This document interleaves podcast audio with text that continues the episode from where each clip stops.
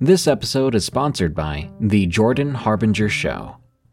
Named the best podcast of 2018 by Apple. Tons of fascinating guests, untold stories you won't hear anywhere else. Expand your wisdom and discover other perspectives that you've never considered before with The Jordan Harbinger Show. Join Jordan as he interviews high profile people as well as intriguing personalities. Each episode features a discussion that might just take you anywhere. I recommend episode 970, where Jordan and guest Annie Jacobsen talk nuclear annihilation. How likely is it? How scared should you be? And what comes after? There's also episode 886 with David Farina, which delves into the wacky world of flat earthers. These episodes are great starting points, but you're sure to find deep, interesting, and thought provoking topics throughout Jordan's catalog.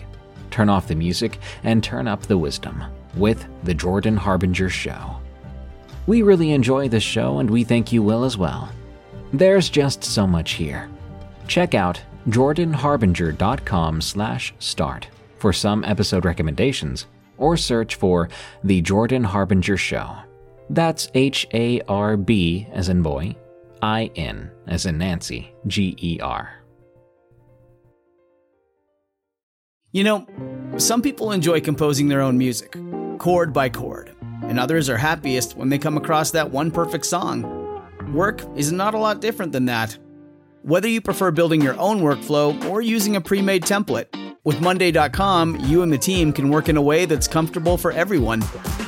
Tap the banner to go to Monday.com and build your own amazing workflow, or find an awesome template. No judgment.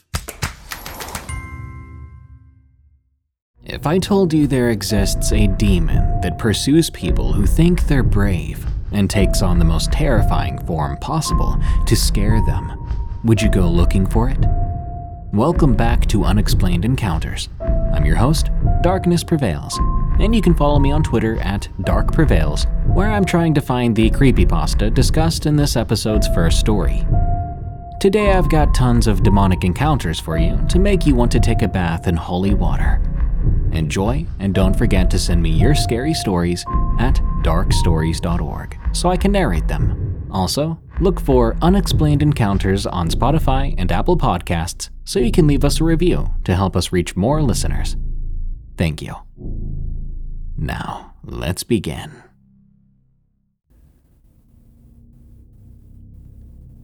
Unexplained Creatures in the Middle East. From Anonymous. Mar Dasma.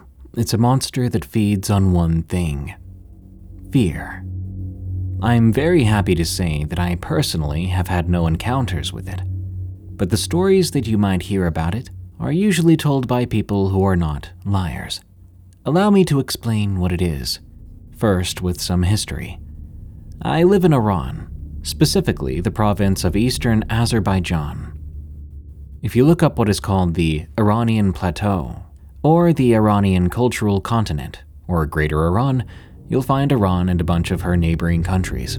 In this area, different branches of Iranian languages are spoken, and with similar cultures comes similar mythology, and with that comes shared monsters. Originally, we believed in monsters called Deeves. They are creations of Ahriman, the devil. Deeves are a mortal enemy to the human race, like demons in Western culture. Imagine ghouls with the strength to lift a mountain, with claws and teeth like daggers, and impenetrable skin. If that's not overpowered enough, they're also said to be very smart, capable of using black magic to do things like taking different forms. There are famous Deeves, such as Cheshmok, who is responsible for earthquakes and hurricanes. Some appear in Shah Nameh, the book of ancient Iranian legends, such as the White Deev, who imprisoned the Shah of Iran and was defeated by a warrior from Sistan. After the Muslim conquest and conversion to Islam, people kept their culture, but the Deeves were now called by an Islamic name, Jinn. Mar Desma is a Deev. Of course, that means some might call it Jinn. The word Mar Dasma in Persian and other Iranian languages means man tester or man challenger. It may be pronounced a bit differently in various parts. Mar Desma, Mart Ozma, some might call it Javan Ozma, meaning young tester or even Jinn, but they all refer to the same thing a Div which can take different forms, even the forms of your loved ones. It can mimic the sounds of your loved ones and do anything it can to draw you into graveyards or forests or dark alleys and dark corners at night. When it takes the form of an animal or human, it looks completely natural. It feeds on fear and, oddly enough, never attacks timid people. It likes to scare brave souls. That's why it is called Challenger. Mar Dozma uses various ways and tactics. Sometimes it takes the forms of innocent looking farm animals, such as sheep, goats, or dogs, and approaches lone people in the dark. Then it suddenly speaks or changes forms. Sometimes it might approach a lonely traveler or stranger. Sometimes you hear someone that you know calling you, trying to draw you into the woods or dark caves or something of the sort. If you go in, though, it will scare you to death. You might have a heart attack, so yeah, it can kill people. There are times it might appear as a thin and skinny looking creature, but as you want to investigate what it is exactly, it will start to rapidly grow taller and taller into a gigantic monster right from your nightmares. Maybe one night you're getting home late. A head comes out of a dark corner. Maybe the face looks like your neighbor. But as you want to say hello, the face begins to change the more you look, the uglier and scarier it becomes, until either you look away and run or continue watching the show and die of sheer terror. The Challenger always invents new ways to scare people. And usually it doesn't want to kill you, it just wants you to be scared. But there is one thing that will make it angry. So angry, in fact, that it will not hesitate to tear you apart. Never tell Mar Dazma that you are not scared of it. Never challenge the challenger. Some believe that if you become friends with a Mar Dazma, it can tell you the places of lost objects, or give you life advice, or tell you something from the future. But I wouldn't risk it. My apologies for the long introduction. Just keep in mind that Mar Dazma only challenges the brave. So if you're a scaredy cat like me, there's no need to worry. Here are the stories. The first two I heard from people that I trust, and the last one is a famous story told around here, so take it with a grain of salt. Number 1 The Floating Man. This story is from an old man in my village in eastern Azerbaijan, Iran. Our main product is apples. It happened in a trail around our village. During the day, it's gorgeous, but at night, it can be a very scary place. I will share the story from his point of view.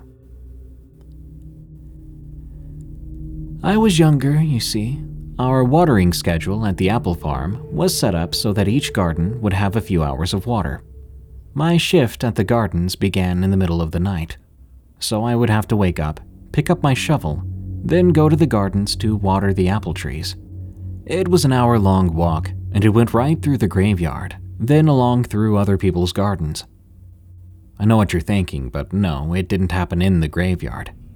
The night in question, I was able to pass through the graveyard without any trouble. I then entered the part of the path that was surrounded by trees. These trees formed a thick wall along the shoulders of the road. Here, all you can see are the stars above and the road, lit by the moonlight below you. I soon arrived at the spot where there are some big rocks on the ground. I was looking down to watch my steps so that I didn't trip over one. It was then that I felt a presence above me.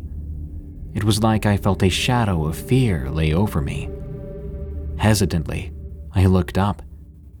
Between two of the trees, I saw this tall man floating above me. He had his hands completely open. Imagine someone floating in a pool with their front side and face in the water. And imagine you're under the water below them, sitting at the bottom, and they're staring right at you. That's what it was like. I was terrified when I saw his face. His eyes were big and wide open, almost popping out of their sockets. And his teeth. I wasn't sure if he was smiling or baring his teeth at me, or if he just didn't have lips at all. But I knew those teeth did not look natural for a human. I whimpered, What are you? And it spoke to me. I am. But I didn't really want to stay there and hear what else it had to say. I quickly dropped my shovel and began to run with all the power I could summon in my legs. I'm not sure if it followed me or not, because I never did look back. I stopped only when I was back in the village on my doorstep. Even in the morning, I didn't dare go retrieve my shovel. I'm not sure what it was, and I was not going to stay there to hear the answer to my question. Number 2. The Sheep. This story was told to me by a friend of mine. It happened to his great uncle in their village in Luristan. This story will be told from his point of view. I was in my 20s. One late, dark evening, I was on my way home, casually passing through the empty alleys when I saw this sheep at a small dead end. It was too late for sheep to be outside, unaccompanied and awake, so I thought it was a runaway. As I was watching it, I got a clearer look at it. It was a beautiful and healthy sheep. It looked to be a good breed, and I was very tempted to take it home myself I was young and strong, so I just lifted it up and put it on my shoulders, and I kept walking. After a couple of steps, I remembered to check if it was a male or female, so I felt over between its legs. Now, as I'm just about to find out, the sheep brings its mouth closer to my left ear, and I hear it speak to me. You know, I'm way older than your grandfather. Freaking out, I dropped the sheep, but when I looked back, it disappeared. It had just vanished like it was never there. When I arrived home, I told the story to my family, who said it was probably a jinn. Number 3. The Story of Pahlavan Abbas. Pahlavan Abbas was a man in a small village named Tarmistan in Zagros Mountains. Pahlavan means champion because he was a wrestler, and Abbas was his name. Aside from wrestling, his main occupation was pottery. He had a student named Kasim who was going to learn his art. Kasim's father had passed away and he lived with his old mother. So Pahlavan Abbas had told Kasim that if there was any problem, he could ask him for help. One night there was a knocking at Pahlavan's door. It was Kasim saying, Please hurry, Pahlavan. My mother is sick and I need your help to get her to a doctor. Now, Kasim seemed to be speaking with a different tone and accent than usual. But Pahlavan immediately got dressed and told Kasim to lead the way. After a while, it became clear that they were not on the right path to Kasim's house. Kasim was leading him outside of town. Kasim, where are we going? asked Pahlavan. Kasim just turned and smiled at him with yellow teeth. Weird, he thought. They climbed a hill, and Kasim said, We're here. So, where's your mom, Kasim? As Kasim turned, Pahlavan saw that it wasn't Kasim at all. What he was now looking at was a hideous, three meter high creature with a humanoid body and the face of a dog. What are you? said Pahlavan. The creature replied, I am Mardasma. Are you scared? No, a champion fears nothing, replied Pahlavan. Well, then you must wrestle with me. If you lose, I will take your life said the creature. And so they wrestled, fighting for hours. And near the morning, Pahlavan managed to win. As the monster's back touched the ground, it turned into dust and smoke. With many bruises and a lot of pain, Pahlavan went back to the village, to the real Kasim, where he told the others what had happened to him before dying from exhaustion. This is an update to the original set of stories about Mar Dasma. Since writing that previous post, I spoke to a distant cousin of mine who recalled an adventure we had as kids, something I had forgotten about. Although this is technically one story, I think it would be best to break it into two. Number 4 Behind the Window. I was staying at my parents' house. They told me I could sleep in the room upstairs. That room was pretty big. It had a lot of stuff and junk in it, kind of like the old attics in movies. There was a window in there, maybe about two meters by two meters, with thick curtains, and right under it was my bed. From the very start, I got a bad feeling about that window, but I just shrugged it off. At about 9 p.m., it started. Bang! It was like a muscular man had punched the glass as hard as he could. It was even more terrifying because I couldn't see outside. The curtains were too thick. Quickly, I ran downstairs in a panic, telling my grandmother, Oh, don't worry. We didn't hear anything. It probably was just some bird or bat attracted to the light of your room. Just turn the light off and go to bed, honey. So I did. Around midnight, though, I was awakened by, you guessed it, another bang. This time I was in the bed, so it was only inches from my face. I tried to calm myself down, to go back to sleep, but around 3 a.m. it came again, this time much harder. It felt as if something was hiding on the other side of that window, just about to break through and take me away. I couldn't see anything, and I was way too scared to open the curtain and peek outside. The pure silence was killing me now, not a single cricket or dog barking. Slowly, I crawled out of bed, quietly making my way downstairs to my grandparents. All the while, I felt hunted by something. Once I got down there, I just slept on a blanket on the floor. It wasn't comfy at all, but at least it felt safe. The following night, I tried once again to sleep in that very same room and the very same bed. But the large window with the thick curtains never did have that haunting feeling again. I would even go on to sleep there many times throughout the years, and I never had any more supposed bats or birds banging on the window. Nowadays, I think it may have been Mar Dasma trying to scare me. I don't think bats would all of a sudden feel like going kamikaze on me like that. Number 5. The Brog.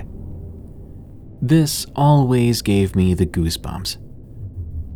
Back when we were kids, Kay, my cousin, and I would play together, going on adventures, discovering things, and so on. One summer, we were entrusted with the responsibility to herd a dozen cattle. We would gather them in the morning, take them out into the fields, start a fire, and cook lunch as they ate. We would take them then to a river or somewhere with water to drink. Then we would take them back to the village in the evening. Now keep in mind, this happened in the exact same trail as the story The Floating Man that I told before. The night before, we had read a made up story, a creepypasta, if you will, about a monster called Brog, who haunted a road in another country. I've forgotten which country that was. Now, we knew it wasn't real, and even if it was, it was in some other part of the world and could never get us. In this story, the Brog kind of looked like a werewolf. It was said that he would first feel hunted or stalked, then suddenly all the birds in the area would flee away. You would then begin to hear footsteps behind you, and they would get closer as if they are walking inches behind you. Then you would hear the breathing. not long after that, you would hear a massive, terrifying roar. By the time you turned around to see your stalker, you would see nothing more than a pair of red eyes, and the following morning, they would find your cold, dead body. Your skin turned black as coal, and that was when we got too spooked to read the rest. The next morning, we decided to make our way through, you guessed it, the trail. In the morning, it was truly beautiful.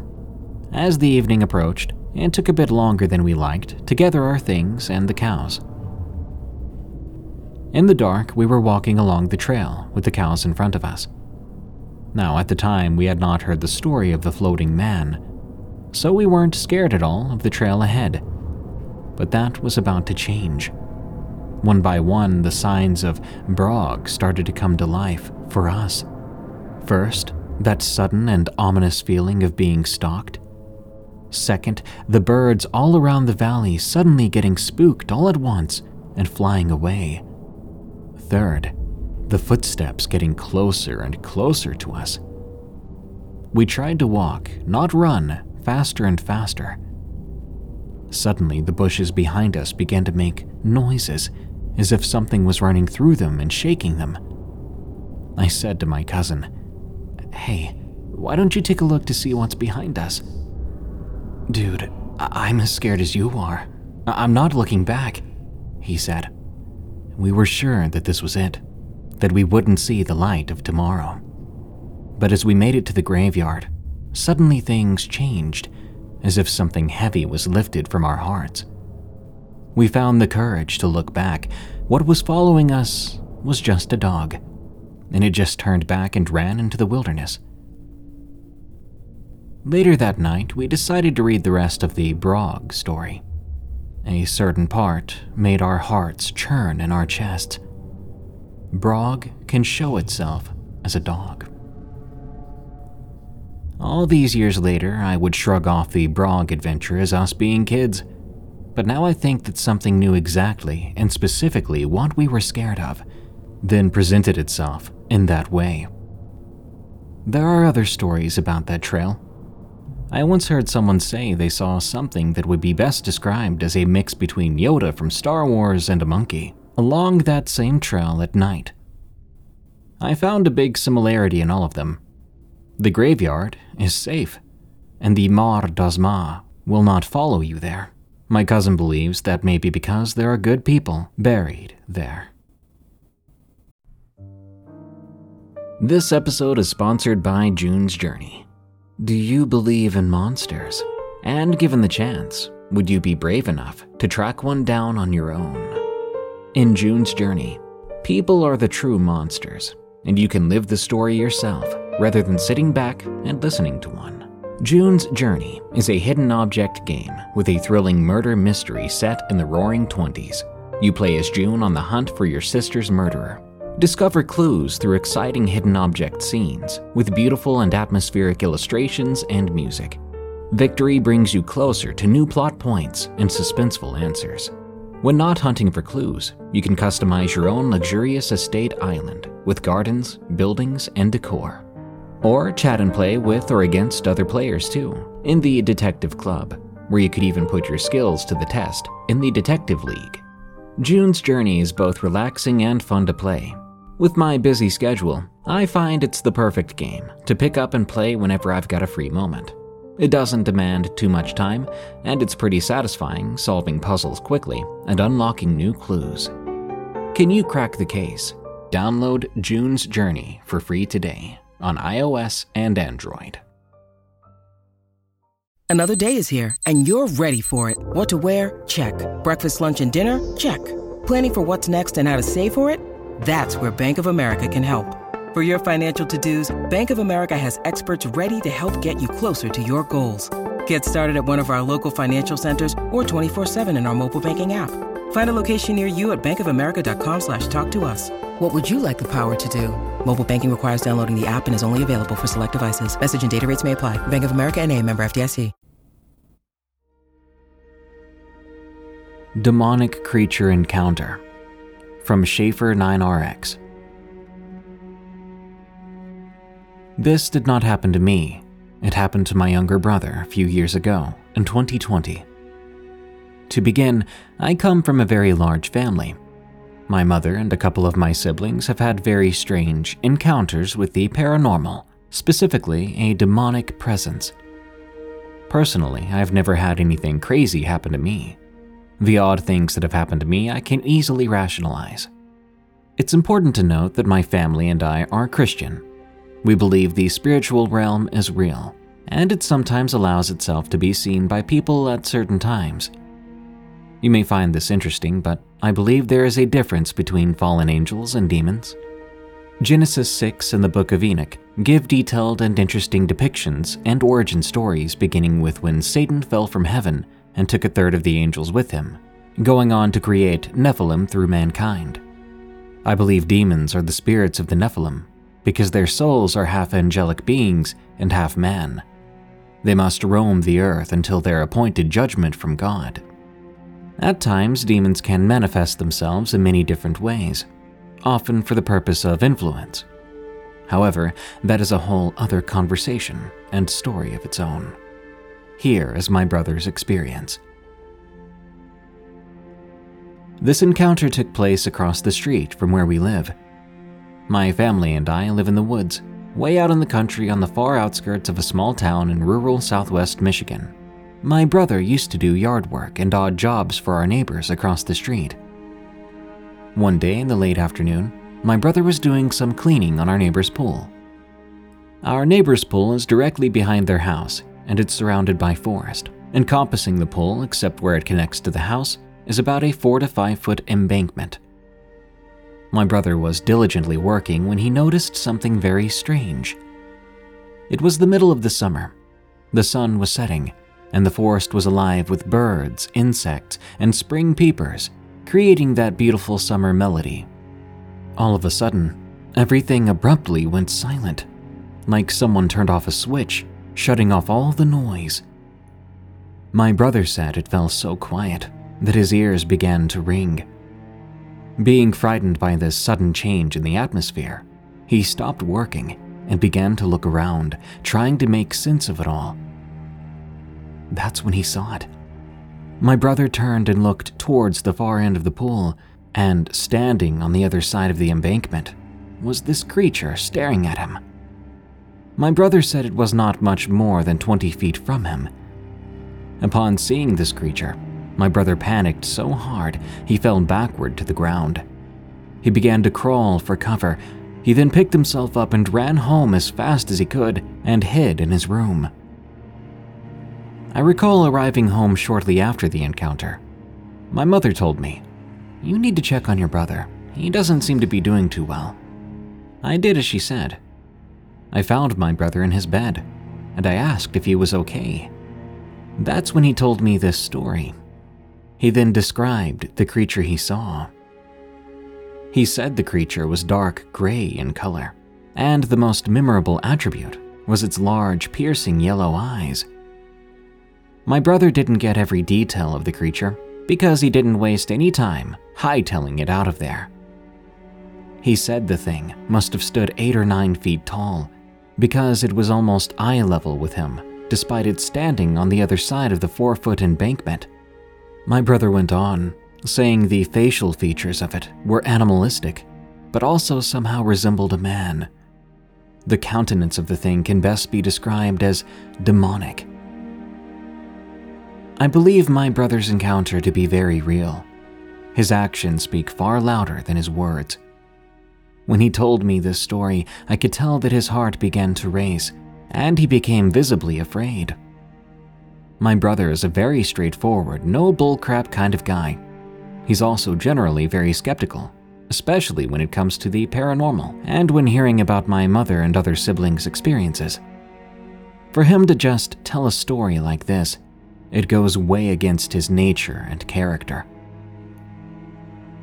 My brother struggled to sleep after this encounter and suffered from severe nightmares, which would continue on for a few weeks.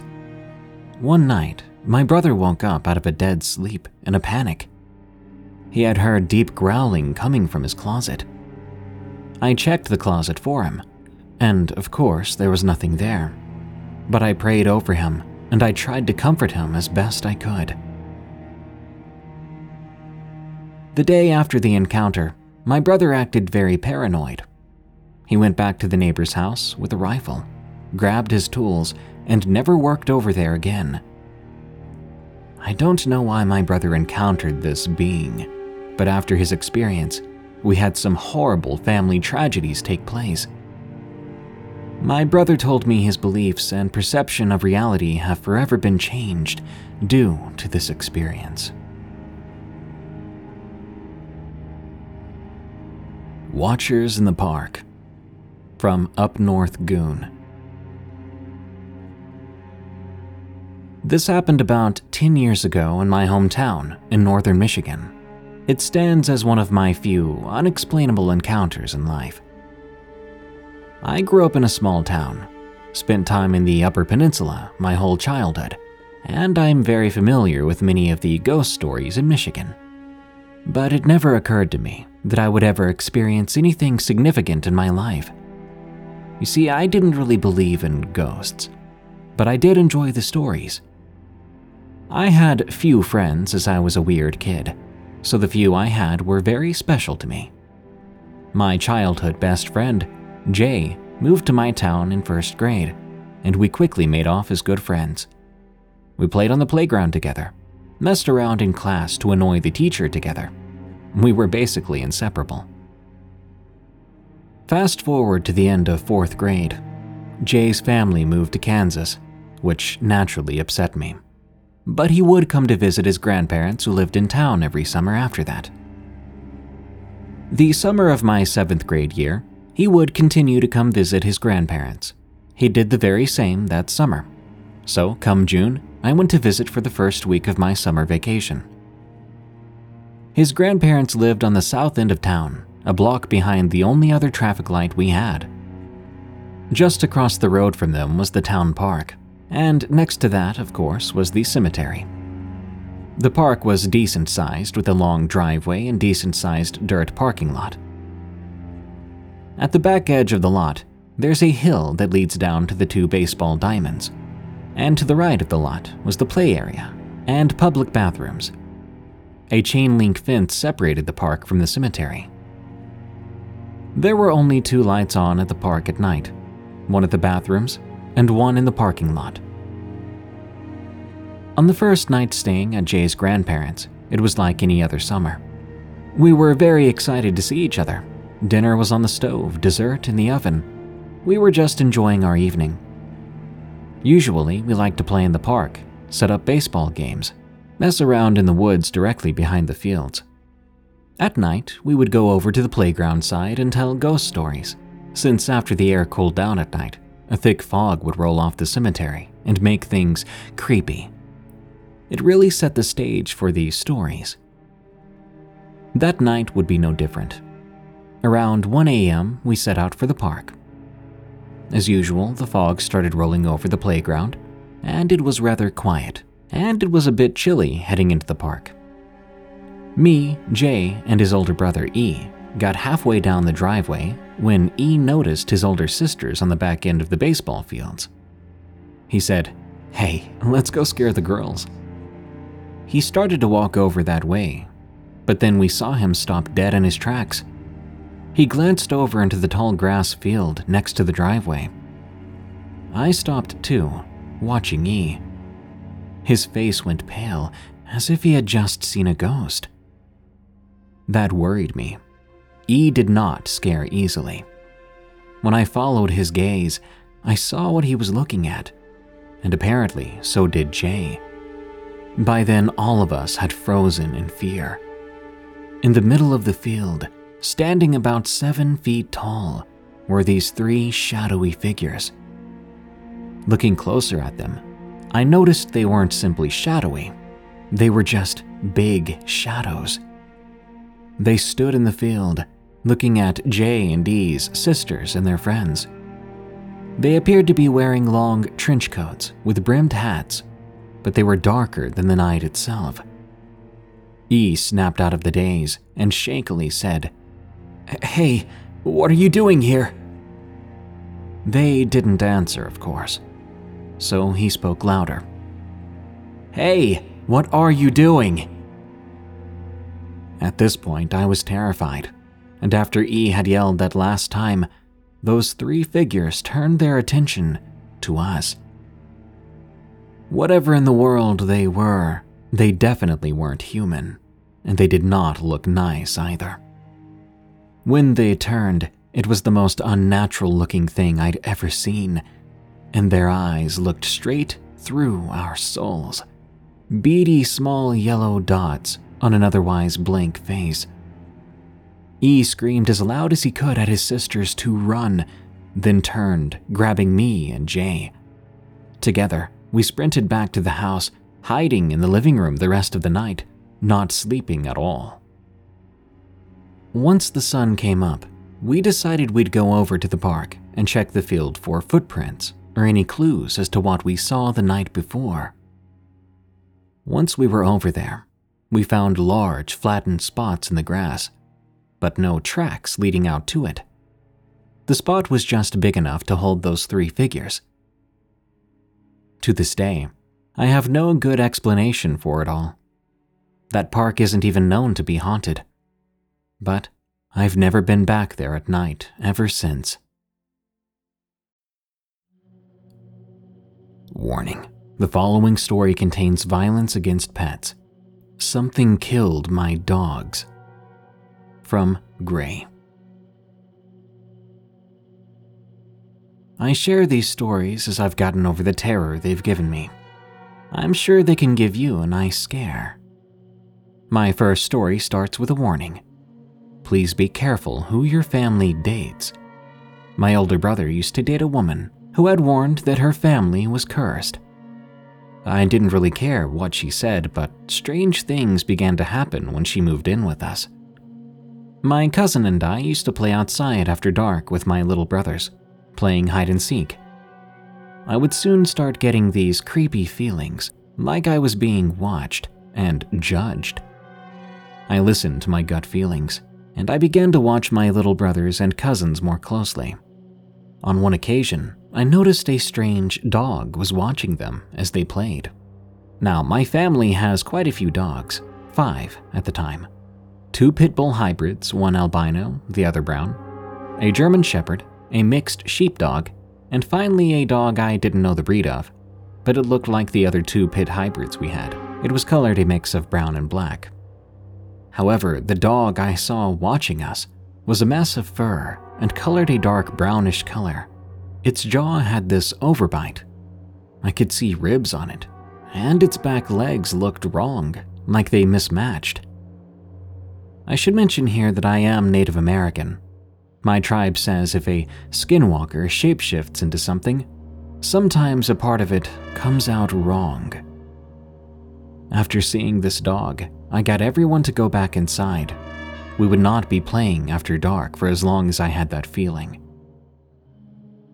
If the feeling went away by the next day, I was going to let my little brothers and cousins play. That night, our dogs got into a fight with something. I listened to them fight it all night. The dogs were vicious. After the fight, I waited until the sun was up. I went right out to investigate. The whole yard was a mess. I could see where the fight started and where it went. The sand and bushes where the fight started looked like a dogfight. But as I followed where it progressed, I started to see whatever my dogs were fighting getting bigger and bigger. The aftermath of where the fight ended, it looked like a horse and another horse had fought. The bushes were uprooted, and there was a hole about five inches deep and seven feet wide. I got pale, and I ran to check on my dogs. My dogs only had some scratches and bruises. This is where it gets creepy. Three to four months after this, the two pits died from fighting some cougar, a cougar that decided to come up to our house. The dog that looked like a pit had to be put down, too. It had gotten attacked by a porcupine, and the quills went too deep into the dog's face. The German Shepherd got hit by a car and broke both back legs my family and I tried to nurse it back to health. We even made some splits and wrapped both legs. Sadly, its legs still got infected, and she passed away. Our sheepdog disappeared, and we later found it dead. It had choked on something it was eating a good 130 yards away from my house.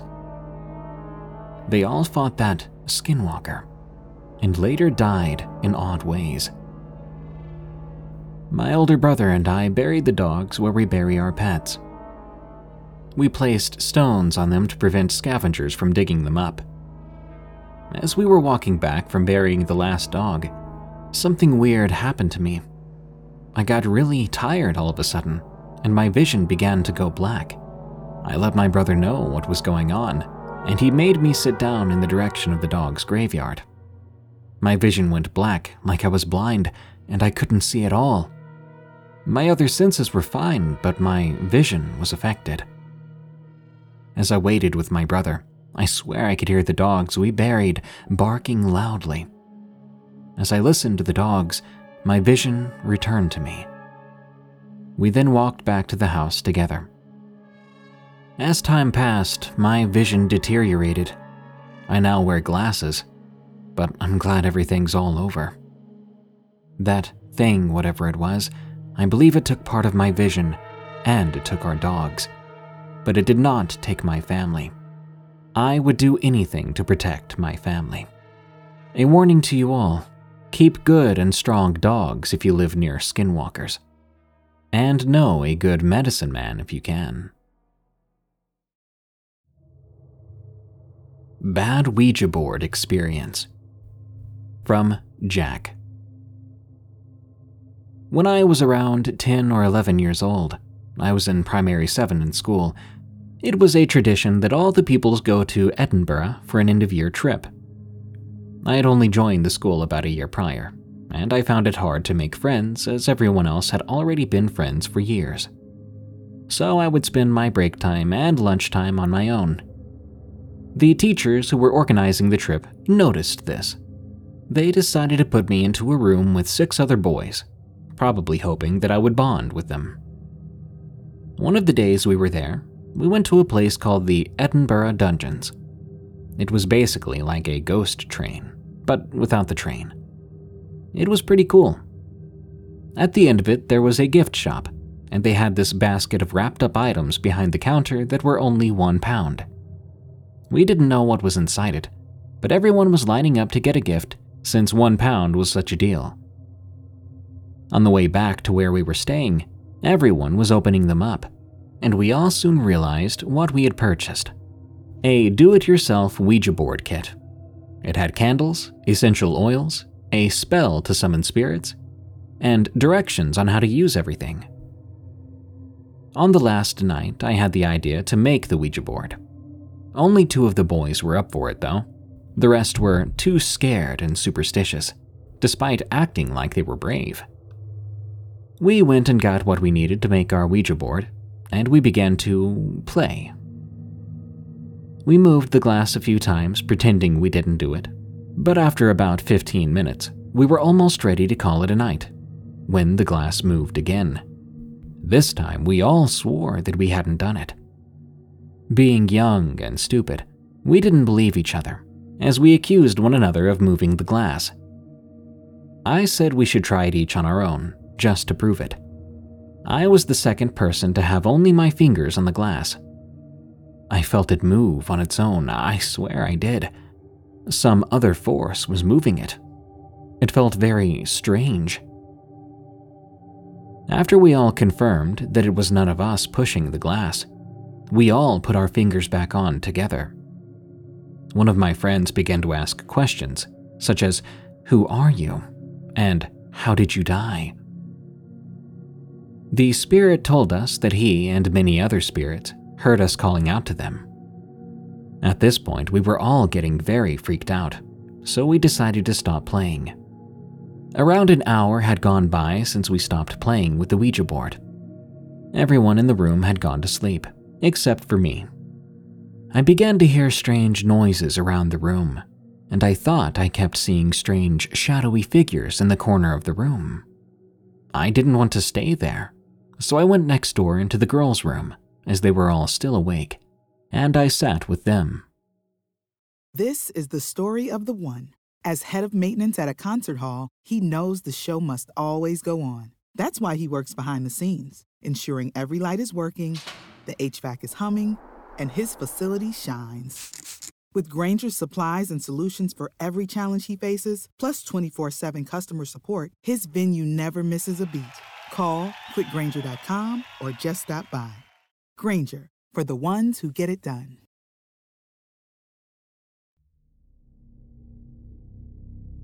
I still don't believe it. From Anonymous.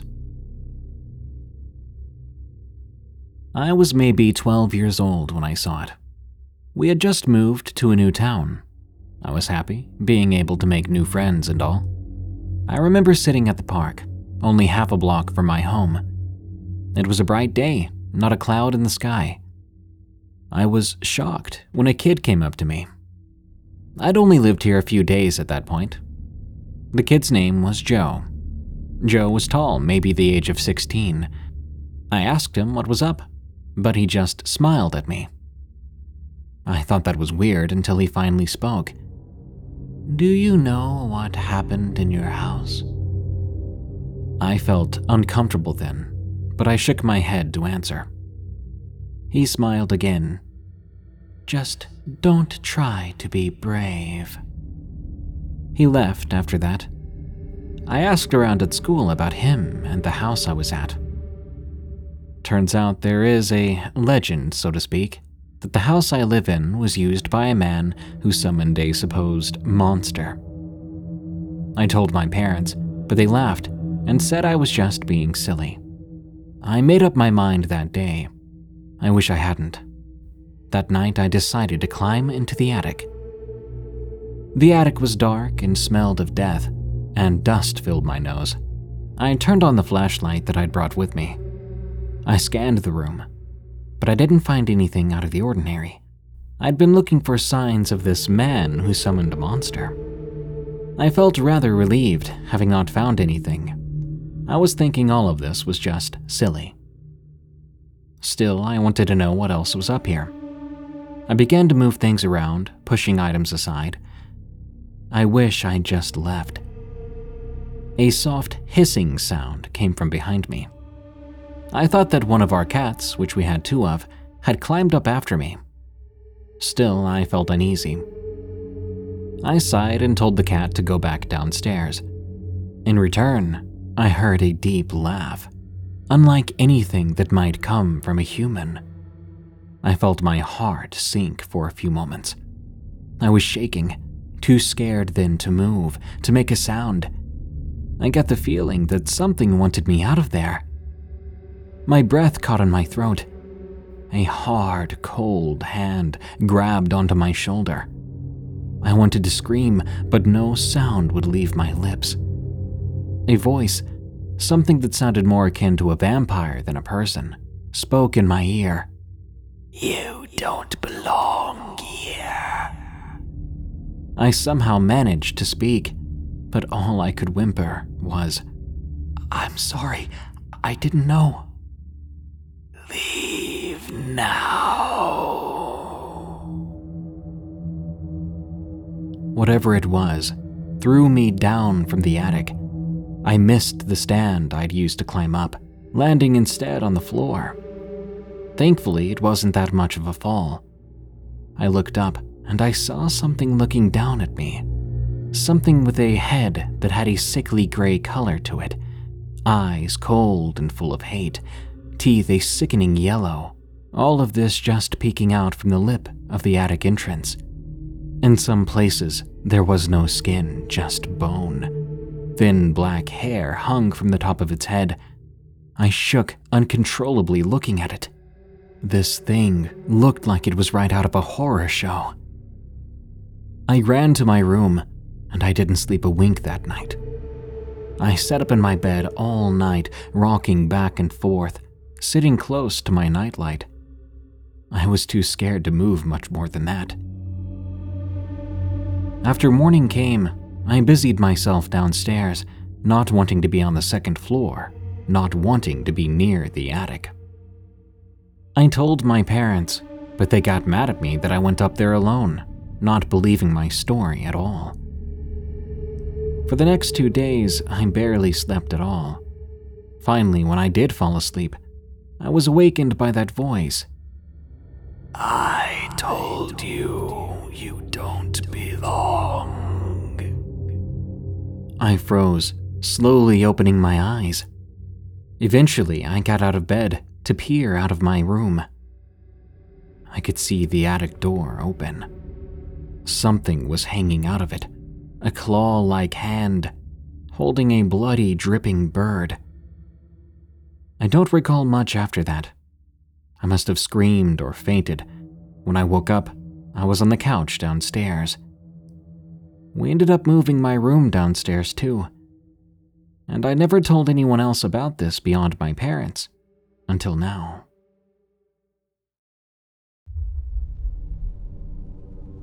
My experience owning a demonic doll. From Anonymous.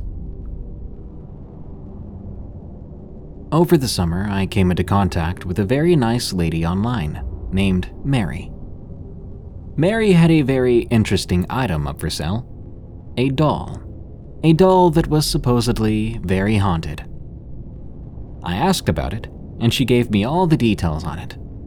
I was very curious about it still, and also very skeptical. I asked if she knew the original owner. She did, and the original owner's name was apparently Michael. Through her, I was able to contact Michael and have a conversation on Charlie. I'd like to share the doll's story and my own personal experiences with owning a demonic doll. When the original owner, Michael, was three, his parents began to foster children, and usually they'd keep them for six months until they found them a good home. But on Michael's ninth birthday, his parents decided to foster Charlie. This was Michael's ninth birthday present. Charlie had AML, which stands for acute myeloid leukemia. Because of this, he was very sick. Michael hated Charlie. He saw Charlie as the reason he didn't get anything else for his birthday. With Charlie having AML, he was not cheap to take care of, and a lot of money had to come out of Michael's parents' pockets in order to keep Charlie healthy. AML affects the bone marrow and white blood cells. It's a form of cancer and affects about 200,000 people every year. The life expectancy of someone with AML is 2 to 5 years, sometimes longer with treatment. It can be quite painful, causing pain in the bones and extreme back and leg pain. Again, Michael didn't dislike Charlie, he hated him. Michael always said there was something wrong with Charlie. Charlie loved attention. He loved seeing Michael get teed off. Seeing Michael get ignored by his family made Charlie happy. Michael said he always thought Charlie was evil, but no one saw through his charade. They simply thought of him as a poor, sick boy. Weirdly enough, whenever Michael came down with an illness, Charlie seemed to be more energetic and feeling better. And as Charlie stayed with them, Michael seemed to get more and more sick more frequently. When Michael was feeling good and getting attention from his parents, suddenly Charlie would have a flare up and need attention all day. Other strange things would happen as well. During the time Charlie was with them, they tried buying pets for him. But all of his pets would soon mysteriously die. Charlie never seemed to care about his pets dying. He also didn't care about his AML. According to Michael, Charlie behaved as if his disease was more of a nuisance. Well, something strange did happen. Michael woke up one morning, feeling a dark energy. He asked Charlie if he could feel it too, but Charlie said no. It was around then that Michael said that he knew when Charlie was going to die. During Charlie's final months, Charlie began to act happier. During his flare ups, he would get excited and have energy that he shouldn't have. Everyone put it off as a delusion from his weakened blood flow. The day Charlie died, he and Michael had a talk. He referred to it as the talk because it was the last private conversation he and Charlie had. The day he died, he said everything felt off before it happened. Michael knew it was going to happen, and so did Charlie. They discussed if he was scared of dying. They discussed their beliefs about the afterlife and about what Charlie was going to do when he was on the other side. As the conversation came to a close, he told Michael not to worry, stating that he would be back in a few days. Michael was very confused. Later that night, Charlie became very ill. There were doctors rushing in and out with medical equipment. They decided he should pass in his home peacefully. A few hours later, Charlie was gone. After Charlie's passing, Michael said it was like a cloud had cleared and the sun had finally risen. The dark energy that surrounded the house was gone. One night, Michael felt that dark energy again. He followed the sensation to Charlie's room. This had become a sort of storage area now. He said he could feel evil coming from the room. He opened the door and walked in. He went to the shelf of porcelain dolls his mom had collected. He picked up a doll and swears he heard something. Told you I'd be back. It was Charlie's voice. Michael was shocked, throwing the doll across the room. He blacked out then, having terrible dreams until he woke up. After that, he asked if he could go stay with his aunt and uncle for the rest of the summer. He believes that Charlie chose this doll as a vessel because it always creeped Michael out. He'd always been scared of the doll, and Charlie knew it. In fact, Charlie would always sneak it into his room at night. Or he would tell Michael all about the doll and how it talked to him and moved around the room on its own. This is what led him to believe this is why Charlie would choose the doll. Years later, Michael's mother passed away, leaving him in possession of three of her dolls. All the foster kids received three porcelain dolls.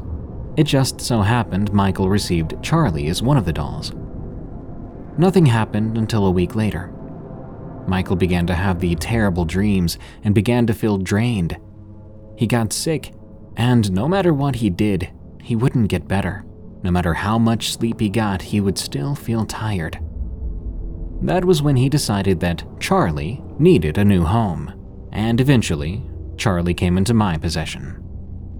Michael sold the doll to a collector who gladly took Charlie in. The collector began to experience the same exact things and decided she had taken on too much and had the doll relocated. I soon came across Charlie while scrolling through eBay one night. I decided to message the owner. She tried to convince me not to buy it and explained what I was getting myself into. I didn't believe a word of it, so without hesitation, I purchased Charlie. A week later, I received him. If I could go back in time and undo this, I would in a heartbeat. The moment I opened that box, I felt it. It's hard to explain, but I could feel a change in the air. I picked up the doll and got chills immediately. I put it off as a coincidence, and I brought Charlie into my room. Setting it up, I told it that it was just a stupid doll. How could it possibly be evil? I had to go to work then, so I closed my door and left. When I got home later that night, I walked in and I could feel it. That weird feeling again. I brushed it away once more as a coincidence. I walked into my room and found Charlie still there, but that feeling was still in the air. The energy it gave off was so powerful. I got in the shower, then I went to bed. That night, I had horrible dreams. I would be somewhere peaceful with family or friends, and all of a sudden, they would go away, and this thing would chase me up and down, ripping me apart. I call it thing because no words could describe it. I've never seen anything like it before, and I hope I never do again. Other weird things began happening as well. Lights would flicker or die. Phones would die all of a sudden. My TV and game consoles all of a sudden didn't work anymore. Finally, after three weeks of hell, I had enough. I was dead set on getting Charlie a permanent home away from mine. I did research and found a place to keep Charlie out of harm's way. In my time with Charlie, I can tell you there are some things none of us can explain in this world. I can tell you that demonic and possessed items are not something you ever want to mess with, and they're very real. Whatever Charlie was, I can tell you he sure as heck wasn't normal. And I kind of believe Michael now when he said that he didn't think Charlie was human. I just hope whatever or whoever Charlie is finds peace at last.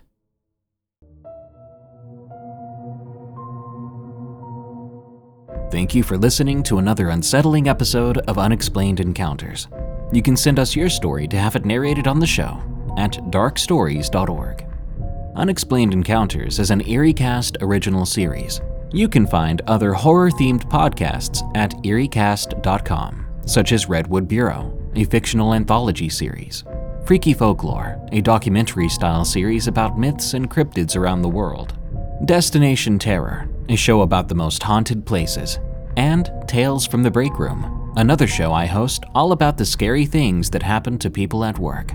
Again, that's eeriecast.com. By the way, if you want fewer annoying ads and you want to support what we do, consider going to eeriecast.com/plus to sign up for EerieCast Plus. That unlocks all our podcasts with all but host-read ads removed. Until next time, stay safe out there and stay creepy, because this world is a strange one.